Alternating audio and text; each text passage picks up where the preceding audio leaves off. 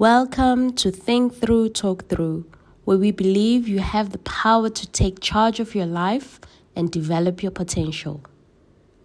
As occupational therapists learning about sensory integration, we learned that pressure can be calming for some people.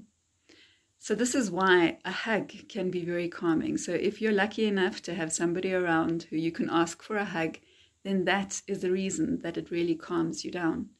But you can also hug yourself, of course. So if you're on your own, give yourself a nice, long, firm hug. I personally also have a weighted blanket.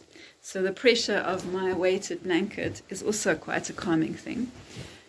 This isn't the way I usually would use it to sleep, but using a nice heavy blanket or a heavy coat can also be quite a calming thing to do. So if you have one, then give it a try. It might work for you.